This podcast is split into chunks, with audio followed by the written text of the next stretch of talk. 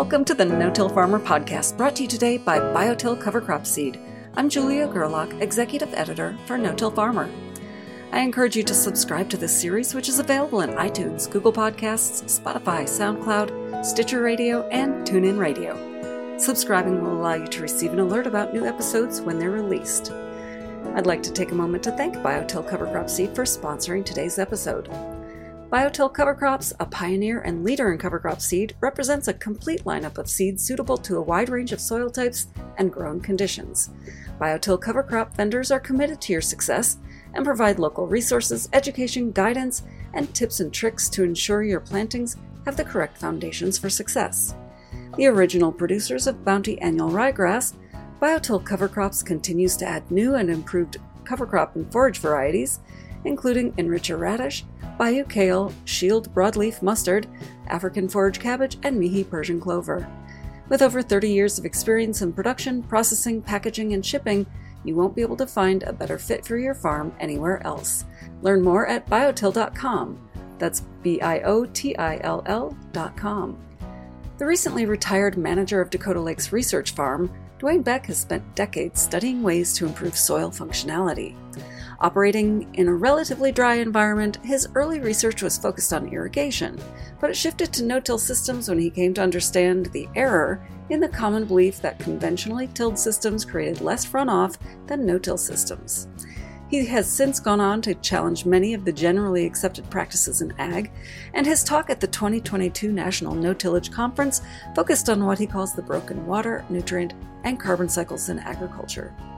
For this episode of the No Till Farmer podcast, we followed up with Beck about his time at Dakota Lakes and how he came to develop some of his controversial beliefs. He explains why he's not interested in signing up for a carbon sequestration program, ways farmers can help repair the broken ecosystem services, how Dakota Lakes Research Farm intends to achieve net zero energy by 2026, and much more.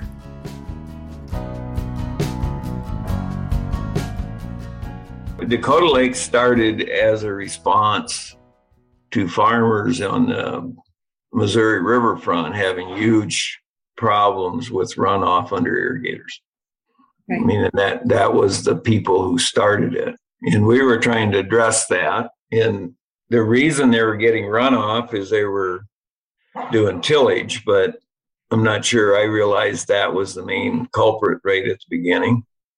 They were told that to grow good irrigated corn, you had to do a lot of tillage, which they were okay with. This is in the 70s and going up into the 80s when, you know, when the situation was a little bit like now, commodity prices were very high and interest rates were low and fuel costs were low, you know, kind of like it was a year ago or something.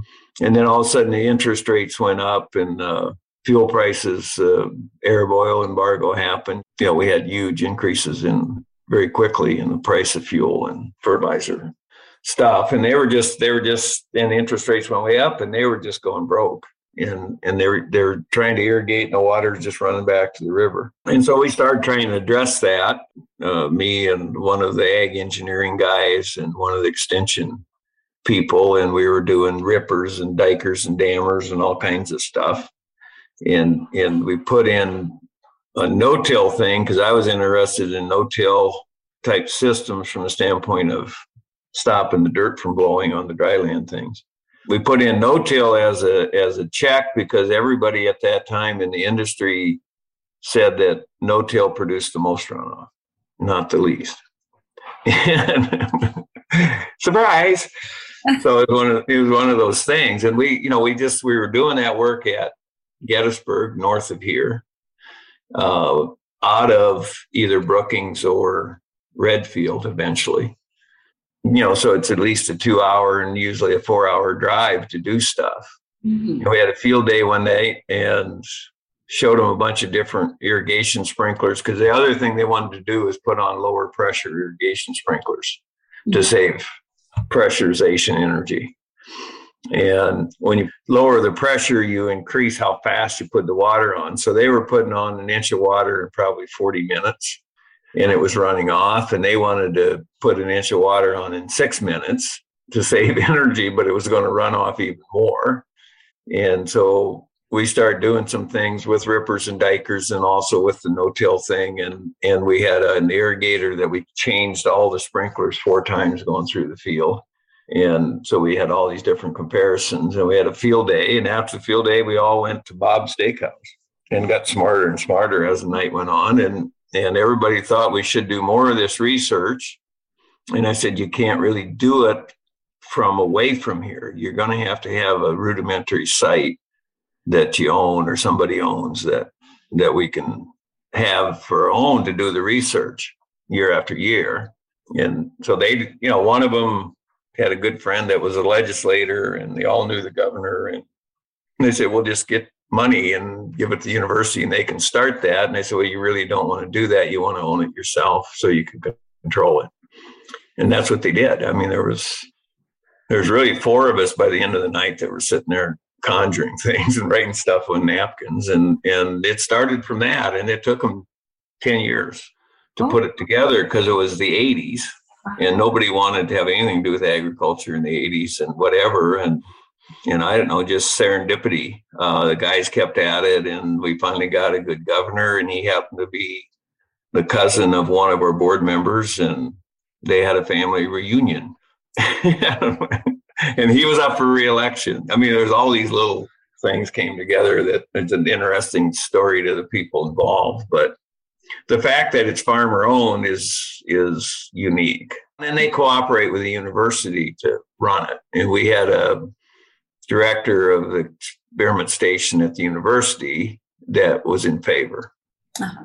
of doing this. Yeah. And um, and if he wouldn't have been in favor, I, I don't know where it'd gone. Now there's there's another group that's trying to do this in the Jim River Valley. Like I said, we were in the Jim River Valley doing this stuff. And a lot of the no-till things started in on those layered soils in a wet environment. So people that tell me you can't do it in a wet environment on these kind of soils, they lie because I did that. That's where we started. But when we left, unfortunately, because of politics, when this place started, they closed the station at Redfield. And so that whole center part of the state has not had good research in the last 30 years. And that's why they have a lot of salinity and stuff because nobody was there to show them how stupid that was. And, um, you know, and, and the salinity there is a, is a, they were going to take a bunch of water over there and irrigate. That salinity would have destroyed that whole river valley within 30 years if they'd have done that. But it's it's like the all the dams they built in the west and whatever everything progress you couldn't really say you can't do that that that's progress. You had to you had to do that. Well the first thing you need to do is look at the water you're you're getting for free. So i feel good about that part of the the deal. I hope those guys i hope those guys are successful. They don't have as benevolent a university right now as they did we have but is that a different university system or the same? Well, it's the same university, but the way research is funded in the United States is to- totally stupid now. That's a problem that we're running into nationwide. Everything, the research is not visionary at all. I call it chasing the soccer ball. It seems to me like I keep seeing, you know, we're doing this study, but it's just a reiteration of a study that was done. It's already been done. Yeah. like, why are we studying this again? because there's money.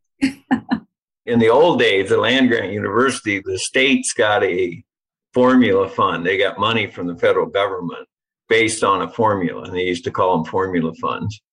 They went directly to the state with no strings attached. And then the state legislature would send it on to the, the idea was they'd send it on to the ag experiment station at the university and they would design research programs but you had the solid money that you knew it, whatever. And so now you're trying to think long term. I know I'm going to have this money every year for whatever, and and we're going to do some things. And and that change started to change with Ronald Reagan. For some reason, he didn't like that, or his people didn't like it. And I think it was his people from California that didn't think they got a big enough formula because if they produce so much stuff, they think they should get more. And so they changed it to this grant based thing that we have now and and that's the soccer ball. You throw a grant out, and everybody lines up. They throw the ball out, and everybody follows the ball. Yeah. I mean, nobody guards the goal. Nobody, you know, no, there's nobody to pass to because they're all right behind the ball, and and that that's what happens. And and so you get no creativity involved. Uh-huh. And, and so that changed. And but now, you know, Dakota Lakes where we can keep our own income, we have some sources of income for doing things that aren't related strictly to grants and whatever. Mm-hmm. And we do get some basic support from the university for staff and stuff because we host we host their small plot research and you know a lot of their variety trial stuff and whatever. I see. And um, so, who are the other three who kind of got the whole thing going with you? Well, two of them are dead. Oh, okay. Red Paul was one. He was Daryl Red Paul. He was extension irrigation specialist, doing that with an animal science degree. So he he probably the best extension guy I ever knew because he could just he could if he told the farmers corn was pink and I told them it was green, they'd believe Red every time. um, so it it you know he just had a lot of he just had a lot of juice with the farmers, and then Dan Cronin was um, one of the farmers. His his grandson is on our board right now, so that tells you a bit about the philosophy of this organization because it goes you know that's that's a nice thing about sam because he's part of that fraternity so to speak. And sam ireland you're saying. Yeah yeah. over three well his dad was his dad's on the board the fourth guy in the in that meeting was ralph Holzwarth and he still farms oh okay and um, with his sons now in the business but um, I took Sam up there yesterday, and of course Teddy's about Sam's age, maybe a few years older, but maybe ten years older. But um, and they got over in the corner and they were talking, you know, and Teddy's going, yeah. When we started this, everybody was laughing. He said, I don't even remember when we started. I was just, and he didn't. He was, he was just a baby. But he said my sisters talk about everybody was picking on him because their dad was a goofy guy that wasn't doing tillage, you know, and didn't know how to farm. And mm-hmm. and whatever. Now everybody there is no tillers. So yeah, you had mentioned about discovering when you were working on the irrigation projects that no-till had less runoff. So I'm just curious, how long did it take you once you started doing those studies to figure out that no-till was not running off as much? Well, that kind of happened right away because we had, you know, since you're dealing with irrigation, we had runoff plots in there these bigger areas where we had stage recorders and flumes and all this stuff, and you direct the water and you have to bring the machines in there as the irrigator's coming, you know, and then go in with your raincoat on and pull the paper off and take it down to the next one. It was god awful. And, but it measures runoff.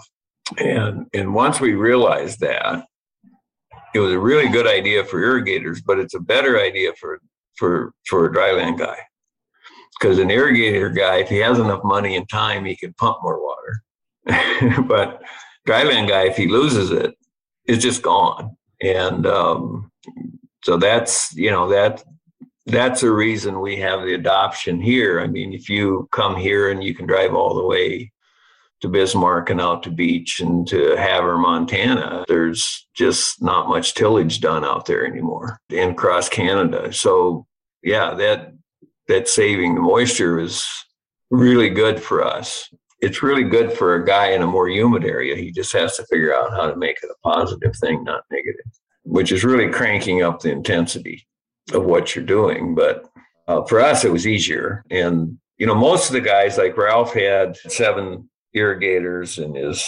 cousin had three or four. And we drive all by all these places that used to have 10 or 12 irrigators and whatever. And they said they don't have any mm-hmm. because it it it's too expensive to pump the water up there and and it doesn't give them enough of a yield increase and and so you make more money per dollar invested on dry land as compared to the irrigated so the irony was it was the irrigators that started this place uh-huh. and most of them have quit irrigating cronin still have irrigators because they have low left they only have about 100 foot left, but Ralph had 400 feet. So he had to pump the water 400 feet up the hill, and then he had to put some pressure on it to whatever. So he was, you know, I don't know, 20 years ago, he was paying $100 an acre for electricity. So kind of takes your breath away, especially when you know when you have six seven dollar corn, maybe not so much, but his you know the difference is for him on his soils is probably only about twenty or thirty bushel advantage. Oh, and and it's you know it's a pain in the butt. You know yeah. you got to keep those machines running and whatever they're we have them here because whatever. But that that was the epiphany, and they they they at one time the first name was Dakota Lakes Irrigation Research Farm.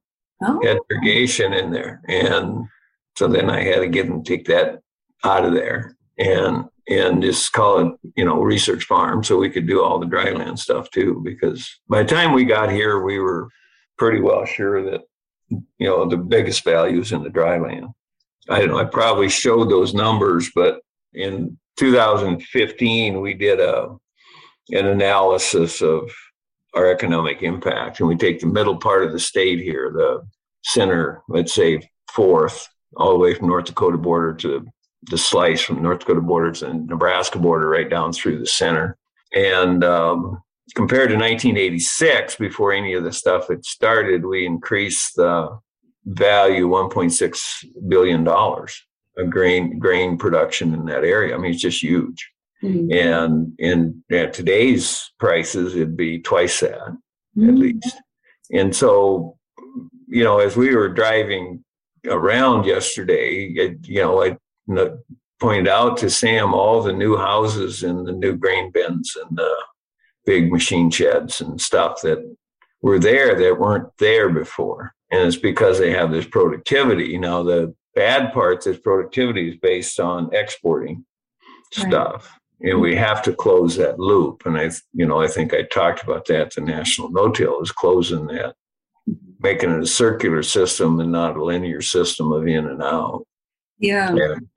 Yeah, yeah. when you were at the no-till conference this year of course you've spoken there many times but um, you had some very strong words for the audience. Um, you titled your presentation "Doing the Wrong Thing Better" in 2022. Um, but that's what we do. Is we're we're it's yeah. not the right thing, but we're getting really good at it. We're very well, very efficient.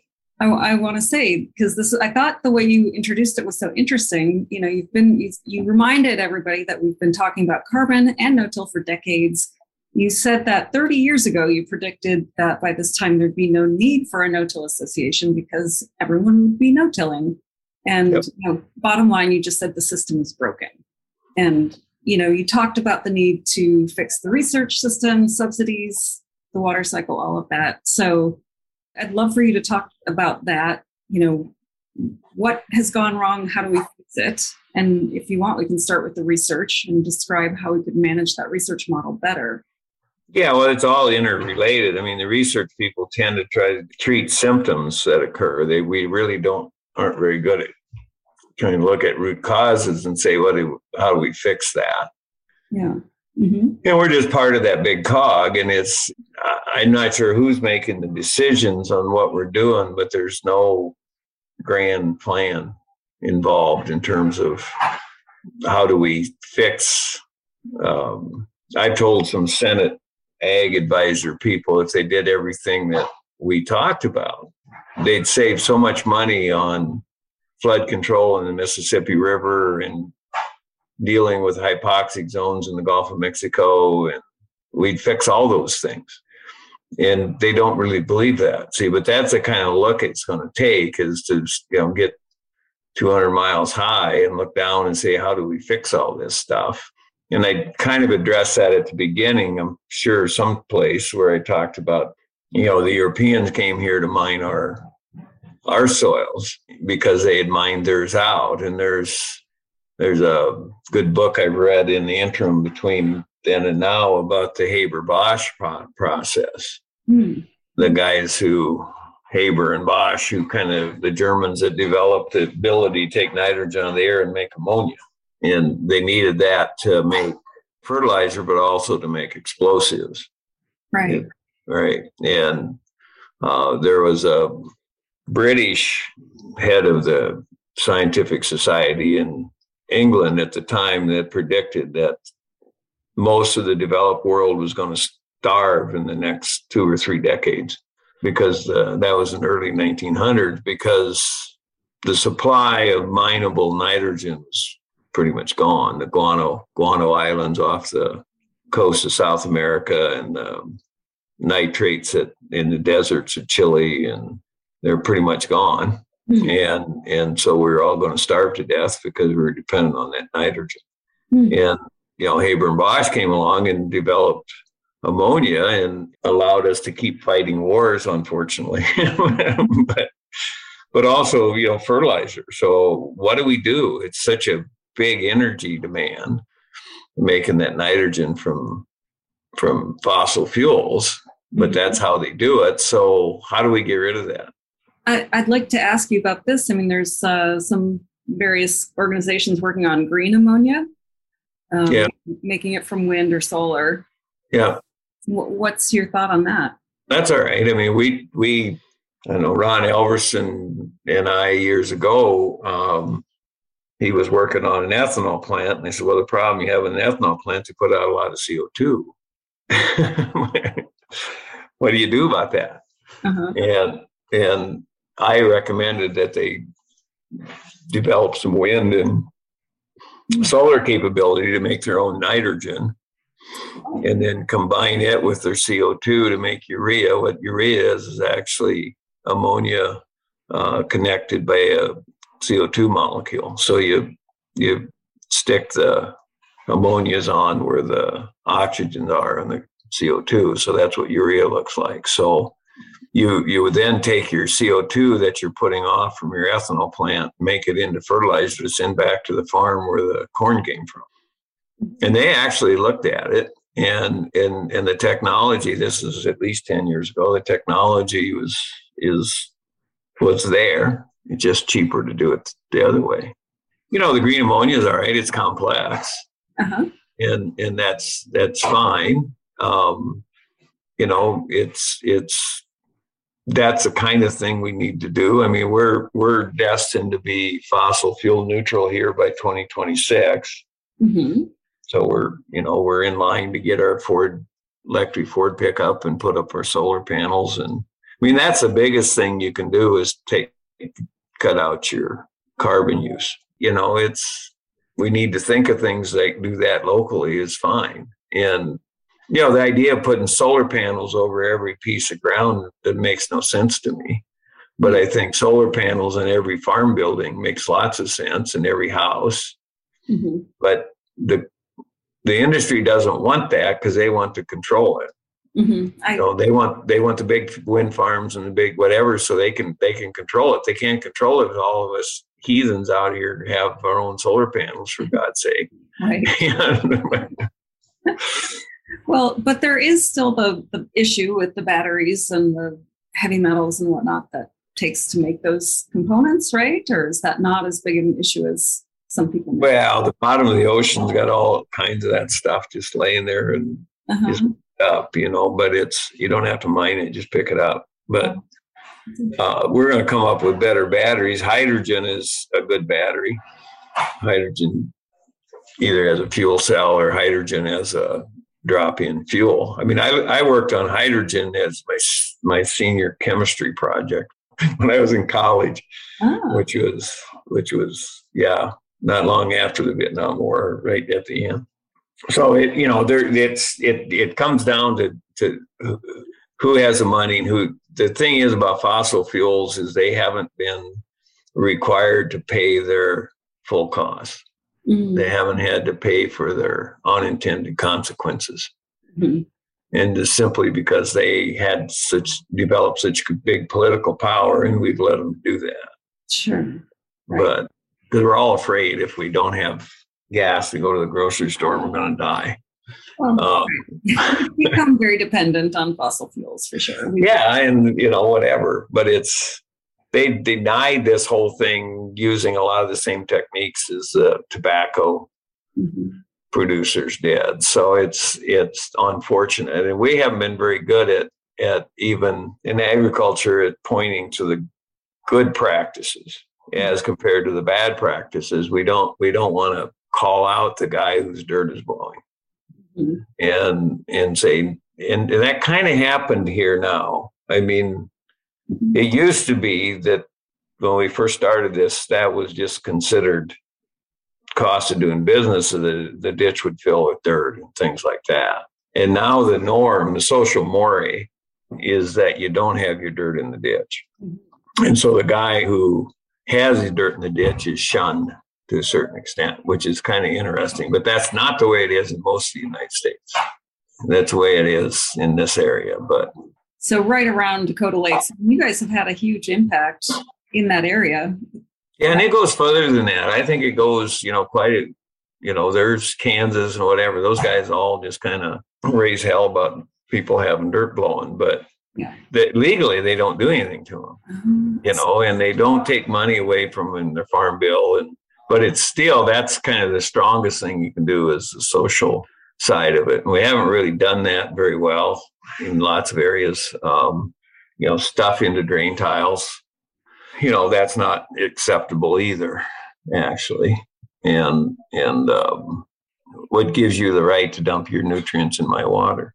Yeah. So you're saying people shouldn't be allowed to use drain tile? Well, you can use drain tile, but don't put your nutrients in my water. So. You figure out how to handle that. Mm-hmm. I mean, I saw a thing somewhere that the guy was the guy was going to start this list of this is what you have to do to be sustainable or whatever. And his first thing was if you're going to put in drain tile, you have to have a catchment that's capable of holding three years of, of runoff and then reuse the water you know, like in Iowa, where that nitrates are higher than drinking water standards. So they have to, at Des Moines, they have to take nitrates out of the water in order for people to drink it. Mm-hmm. It's not naturally that way. I mean, it that's coming out of the drain tile. And they all kind of get together and, and the judges and everybody, and they go, well, just let them do that. They have to. But no, there's other ways of doing that. But mm-hmm. you go back, it must have been 12 years ago or so at least last time they were in Des Moines with the National No-Till, I I talked. Hmm. Um, I was a leadoff guy. I said, "Welcome to Des Moines. Don't drink the damn water, whatever you do." uh huh. yeah, and it's sort of amazing, isn't it, that it's not gotten any better in twelve years. Well, I my daughters are all water engineers, right? You probably knew that. I think you told me that. Yeah, and and so Dee Dee was at this workshop, conference, whatever, and um, and she does stuff with both water and wastewater. Mm. And she came she came home. I mean, she it was in Pierre, so she stayed with us when she was here, and she was talking about they'd spent the whole afternoon talking about what they're going to have to do with drain tiles because if people start using water out of these the amount of stuff you're allowed to put in a water body is is determined by what that water body is used for. So if this river is not used for anything, um, you can dump a lot of stuff in it. But if people start wanting to swim in it and use it for drinking water downstream or whatever, then then it changes the regulations on what you can dump into it. Mm-hmm. And so that that impacts cities and municipalities and stuff that are treating the water and then dumping their you know taking the bad stuff out and then how how concentrated can the stuff that they dump back in there be? And she said a lot of the waters in south dakota now are changing because more people are using them for a water source for drinking and for swimming and stuff. So people who have drain tile are not going to be allowed to put same amount of stuff in that water. Mm-hmm and and she said they're all trying to figure out what the hell they're going to do about that because nobody wants to tell the farmers you can't do that. But i mean why not? Yeah. And these these bioreactor things they have aren't very effective. They look good and they're expensive and you have to keep filling them with stuff. And if you get a big surge of water which is what you get then they they can't treat it fast enough. And you know it's kind of putting a band-aid on a knife wound mm. thing. So yeah, I don't know. I mean, and the thing I said in Des Moines is, why would you want to put your fertilizer in these people's water? It was a very entertaining little beginning that I did there.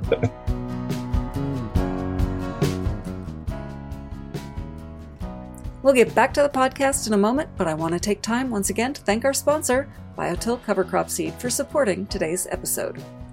BioTill Cover Crops, a pioneer and leader in cover crop seed, represents a complete lineup of seeds suitable to a wide range of soil types and growing conditions. BioTill cover crop vendors are committed to your success and provide local resources, education, guidance, and tips and tricks to ensure your plantings have the correct foundations for success. The original producers of Bounty Annual Ryegrass, BioTill Cover Crops continues to add new and improved cover crop and forage varieties, including Enricher Radish, Bayou Kale, Shield Broadleaf Mustard, African Forage Cabbage, and Mihi Persian Clover. With over 30 years of experience in production, processing, packaging, and shipping, you won't be able to find a better fit for your farm anywhere else. Learn more at biotill.com. That's B I O T I L L.com. And now back to the podcast.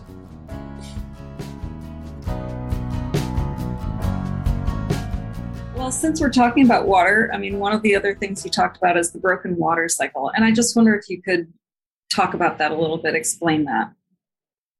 Well, I mean, the you know, you take where you live and where it's normal vegetation is trees, right? Mm-hmm. Native vegetation is trees. That's got a different water cycle in a cornfield by a long ways. And and that tree takes the deep water and the nutrients and takes it up and and puts it in the leaves and the leaves fall down and replenishes the nutrients on the surface. I mean, that's how that whole system works in high in areas where the precipitation exceeds the evapotranspiration for appreciable amounts of the year. So you have trees and and they're the cyclers, whereas here we have the deep deep rooted grasses. In all cases, we're not, not using that. So now we have to put lime on because you know when nitrates go into the drain tiles or go out, they don't go alone. They're negative charged. Mm-hmm. So if they went by themselves, there'd be lightning bolts coming out of that water, right? Because it's all negative charge. So you have to have a positive, the cations, go out with them, and that's that's the calcium and the magnesium and the ammonium and those all these things that are fertilizers, copper, uh, iron, whatever. That's that's the guys that go out there when the nitrogen goes out, the nitrates. So what's supposed to happen is those get picked back up and taken to the top and put on top of the ground. Mm-hmm. And so, how do you handle that? I mean, it's it's you know, and since you're not mimicking that, you're not taking the water out of that deep part of the soil profile where the tree roots are, then then all of a sudden that becomes full of water all the time. Mm-hmm. And you're only dealing with the top three feet of the soil that as soon as that gets full, you're too wet. And as soon as it gets dry, you're too dry and you get too low in nitrogen. I mean, it's just, it just, none of that works. And, and if we don't fix that, it's going to turn into a desert or you know all the nutrients are going to go away and it, organic matter is one of those nutrients but the other nutrient i mean that's that's the definition of desertification is a export of the nutrients. And we've been doing, and not only do we export them with the grain and whatever, we're exporting them out to tile lines in a way. I mean, just you got to ask Ray Ward how how much calcium comes out of the tile lines in Illinois or wherever. He's got a contract someplace in the east to test all the drain tile lines, and he just said to me, "When he boy, there's just a lot of line comes comes out of there when when those drain tiles run, right? So now you got to buy more line, see, and and then that means hauling it in and and whatever. So uh, that's that's fixing the water cycle and and associated very closely with the nutrient cycle, and both of those are associated with the energy cycle. And you had mentioned salinity earlier, and so that whole water cycle, yep, leads to the salinity problems. Well, what and what's in a saline seep? This is my favorite question uh-huh. to, to, college students that right. come to visit. What's in a saline seep? And if they say salt, they they get just get their butts kicked because there's lots of different kinds of salts. Uh-huh. Uh, chemistry, you take an acid and base, and you mix them together, and you get a salt. So lime is a salt, right? Uh, sodium chloride is a salt, but lime's a salt. All these things that where you took an acid base and combined them. Mm-hmm. And and the answer to that is fertilizer. What's in that saline seep is the nutrients, uh, the ones the trees didn't pick up or the grass didn't pick up and put back on the surface, those are going somewhere now. Mm-hmm. And since that bottom is full, they hit an impermeable layer someplace. If, if they don't hit an impermeable layer, they go into the aquifer directly, which is a problem too. And but if they hit a impermeable layer of some sort, they go sideways, and then they they come back to the surface in low spots, and that's where you see them. Mm-hmm. And in the Oahe project, if they would have built it, they would have had drain tiles twenty foot deep to get rid of all the salinity, but they would have ruined the James River doing that and they'd stuck all that salinity in the James River, which goes into the Miss, Missouri River, which goes into the Mississippi River, which goes into the Gulf of Mexico. Mm-hmm. So, and isn't there a biological component also that's missing in these salinity issues? Uh, because you don't have the right soil biology to deal with the with the nutrients that are in there and washing away. Well, mostly it's a biology component because they're not. You don't have plants that are taking up. It's not a soil micro uh, microbiological problem as bad as it is uh, just not having uh, the roots where they need to be. Mm-hmm. Like in in in Australia, I don't know if you've been there, but uh, almost all the areas where they farm were trees at one time, big trees. Oh, okay. And you think Australia is being dry but they have big trees. And the reason they have big trees is is their rainfall comes in the wintertime when it's cool. And so it it you're not using much water when it's cool and and if you only have wheat out there or canola, it's not using much water. So a lot of that water sneaks out the bottom and um, moves sideways and becomes a saline seep there. Mm. Uh, but they, you, you, lose a tremendous amount of nutrients, and the pH goes down. I mean, one of the symptoms of moving nutrients out is pH is going down, and that's happening every place in the Corn Belt, and that happens in Australia. But even things like potassium, which you don't really think of, I mean, potassium is one of those, and we had had an example years ago when I went there and and they were trying to grow sorghum and they said they couldn't because it was too dry. We went out to a field and and yeah, most of the field had drought symptoms and wasn't doing very well. But right around the lone tree in the field, the sorghum looked great. And so I said, "Why does the sorghum look great there?" And the guy said, "Well, because the tree cracks the ground and the water can move back up and whatever." And I went, "No, I don't think so." Because normally the plants around a tree look shitty, right? Yeah, right. The tree needs and what was happening there was was a potassium deficiency. A potassium deficiency is a drought symptom. You when you have a drought, you get potassium deficiency because it's too dry for the plant to get the potassium from the soil. And so it's that's one thing my good mentor Paul Carson told me that was his favorite deficiency symptom was potassium. And so when we tested the soil around the tree, it was like 200 parts per million potassium and away from the tree it was five. Wow. So yeah, no, it was just very dramatic. But um, yeah, it was very common to see that, and you see that everywhere. You know that that we just we there's a guy from Ontario called Wheat Pete. Can't remember what his full name is, but he does a lot of speaking. Mm-hmm. And and he came to the South Dakota No-Till meeting, and then we went out for steaks with a bunch of farmers afterwards. And and I wasn't being a jerk, but he, he was saying to how far do you guys have to go to get lime? And and I said three feet. and I and I wasn't being an asshole. I mean, I was serious. I was just I was in the conversation. And well, it's only like three feet away. And you know, he was thinking how many miles you have to drive to the lime mine. And and I said, well, three feet. And he looked at me and whatever. but nobody thinks that way. You know, where can I go buy it and bring it in? Same way with fertility. How do I get the fertility? Yeah. And, and but the biology associated with salinity is just just fixing the water cycle.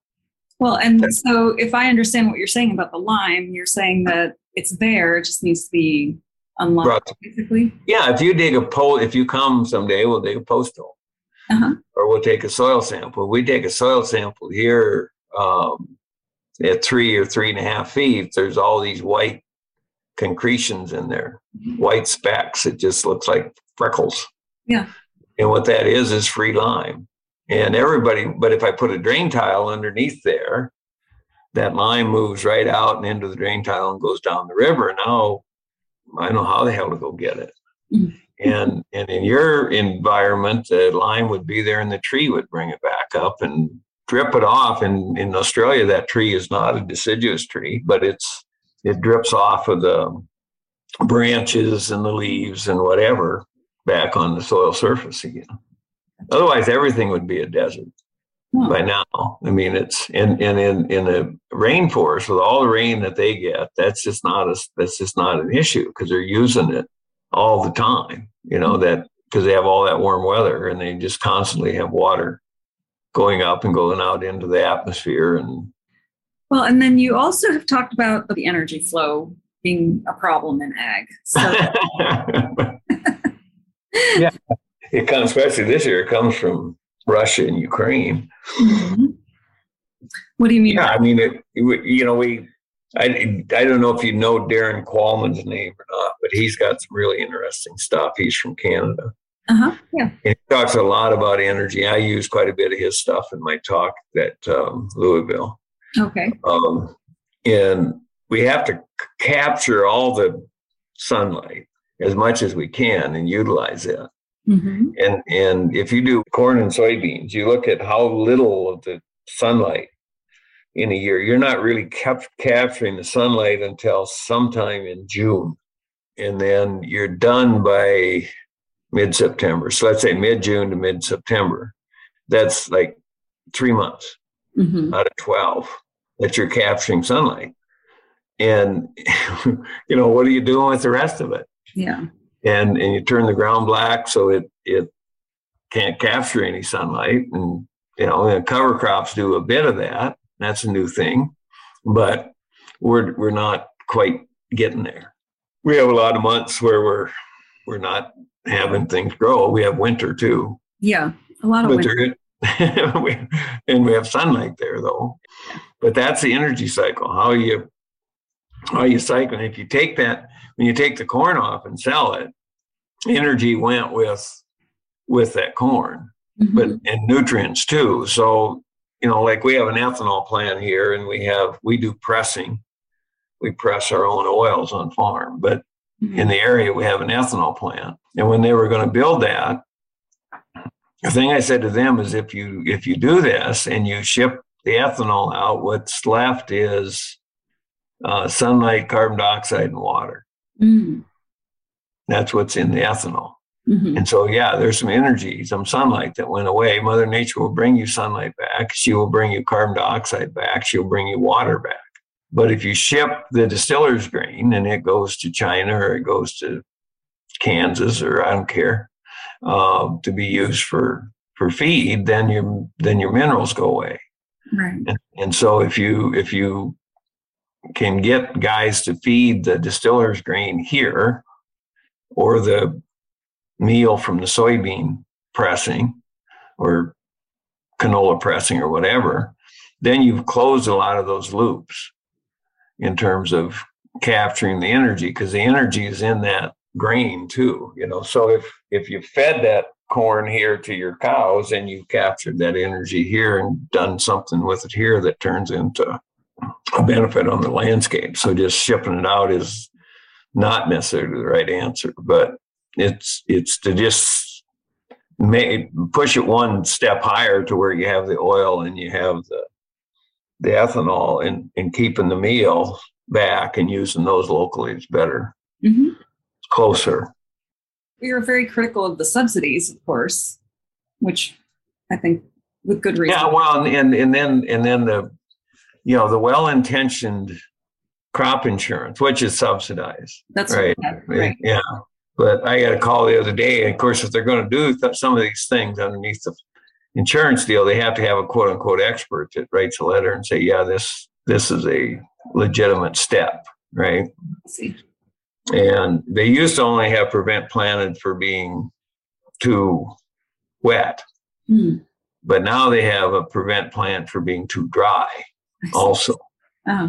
So so if it's if you do something really stupid like great grow sunflowers and plan on planting spring wheat the next year Mhm. in central South Dakota, your chance of being too dry is pretty high. Mhm.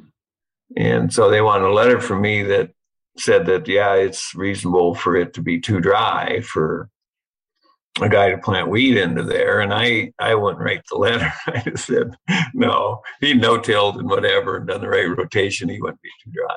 Oh, uh-huh. But I could see why he wanted to do it because if he could prevent plant because he's too dry, he's got sunflower stalks. in it. We've been in this drought. He could get 66% of his payment and he had to wait 25 days until after the last plant date for spring wheat. Mhm. And he could plant forage crops there Mhm. and harvest those forage crops for forage this year Mhm. and still get his wheat payment. So he, he's going to get, if he had $200 on it, he's going to get 120, 132 dollars Mhm. just for being too dry, Uh-huh. and and then be able to raise all the forage he wants to for his cows. Mhm. And I just said to the guys, if I'm in the farm program, I'm going to do that one every year Right.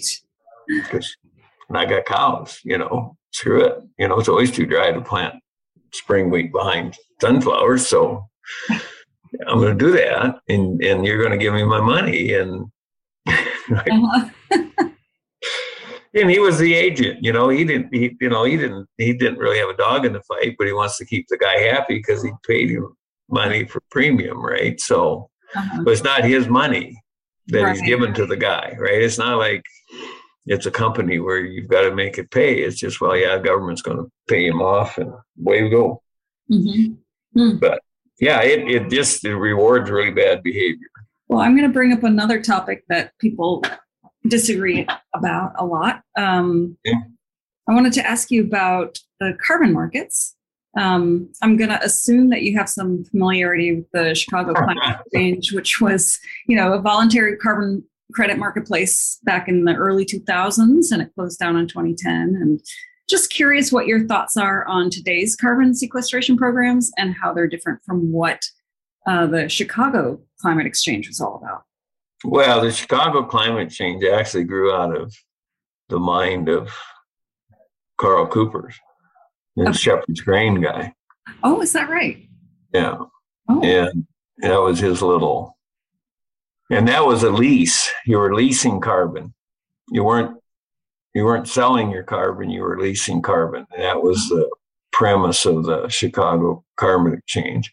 Oh. We had a really good no-till conference on carbon in, I think it was 2005 okay.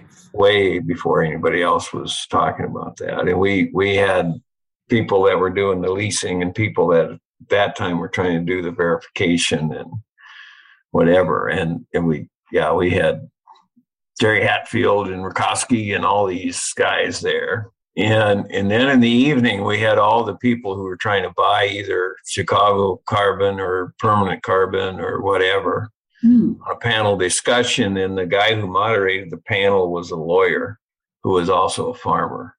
And so every time they present their thing, and this is what we're going to do, and here's our agreement, I'd say, and Doug had looked at them all before this thing, and I said, okay, Doug, are you going to recommend anybody do that? Hmm. and what are the ramifications and whatever. And that, that evening session, it was like 1030 and it was still just going Hmm. wild and it was just time to quit. And I just kind of walked up and it says, What about the word permanent? Don't you people understand? Yeah. hmm And and that's really what it comes down to, the permanent. If you sell somebody your carbon, that's a permanent thing. Hmm And so if I'm chairman of Exxon and I'm going to buy carbon, I want it to be permanent. I don't want to have to watch it. Mm. So I'm going to buy the stuff that they're going to take in that pipeline, which is an incredibly stupid idea. Take from those ethanol plants in that pipeline up to North Dakota and pump them into a well. Uh-huh. Are you familiar with that pipeline? Uh, I'm not sure. Okay. um, all the ethanol plants in Iowa, it, um, Minnesota and Nebraska and South Dakota, probably some further out, they got together because they they just put off a huge amount of CO 2 uh-huh. and, that, and that that that negates them to being good guys from the standpoint of a carbon market. Mm-hmm. So they're going to build this pipeline, pump the carbon dioxide all the way up to North Dakota and put it in one of those wells they've been taking oil out of, oh, okay. and then and then cap the well. Mm-hmm. So that's permanently permanently there. Uh-huh. So it's permanent. So if I'm if I'm the chairman of Exxon, I'm going to buy that carbon. Uh-huh. I'm not going to buy oh whatever Dwayne Beck's carbon. He doesn't have any, but Dwayne Beck's carbon where he's got Ruth, and then as soon as she gets mad at him, she gets half the land, and and and and then she's going to marry some guy, and he's going to get his plow out and start plowing, and there goes my carbon. Right. Mm-hmm. I mean, how do you how do you assure that it's permanent? Yeah. Right. And the, the only people that really make money on this whole thing, and I said that that night in Huron years ago, the only people that make money on this thing right now is the aggregators, the verifiers, and the lawyers. Mm-hmm. mm-hmm. So you got all these people like Indigo and whatever, they're running around trying to get farmers to sign up and you sell them carbon and then they're aggregated and they're going to sell it to somebody else. And their way of verifying it is they're going to put one stake out there someplace that that they take a picture of every year mm-hmm.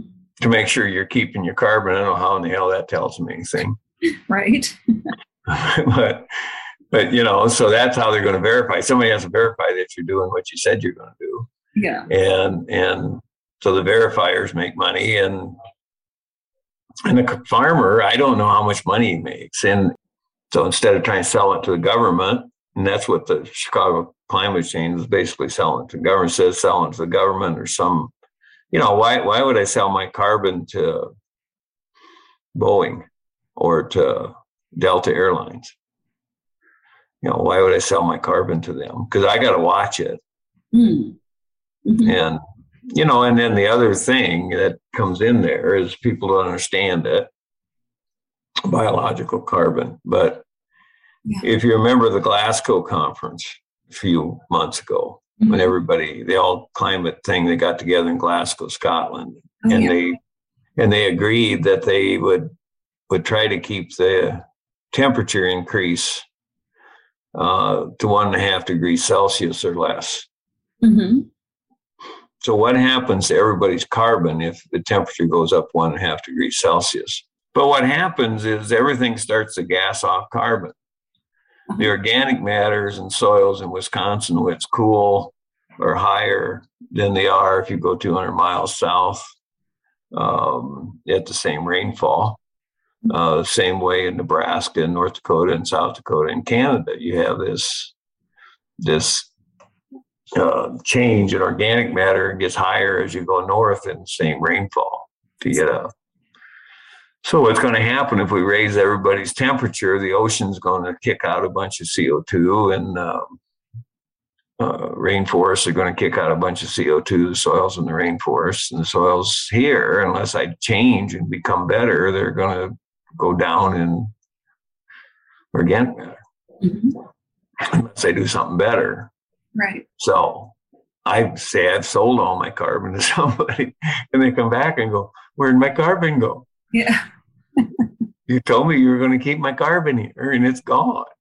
Yeah, no, I, am not selling that. The carbon's for me. Uh-huh.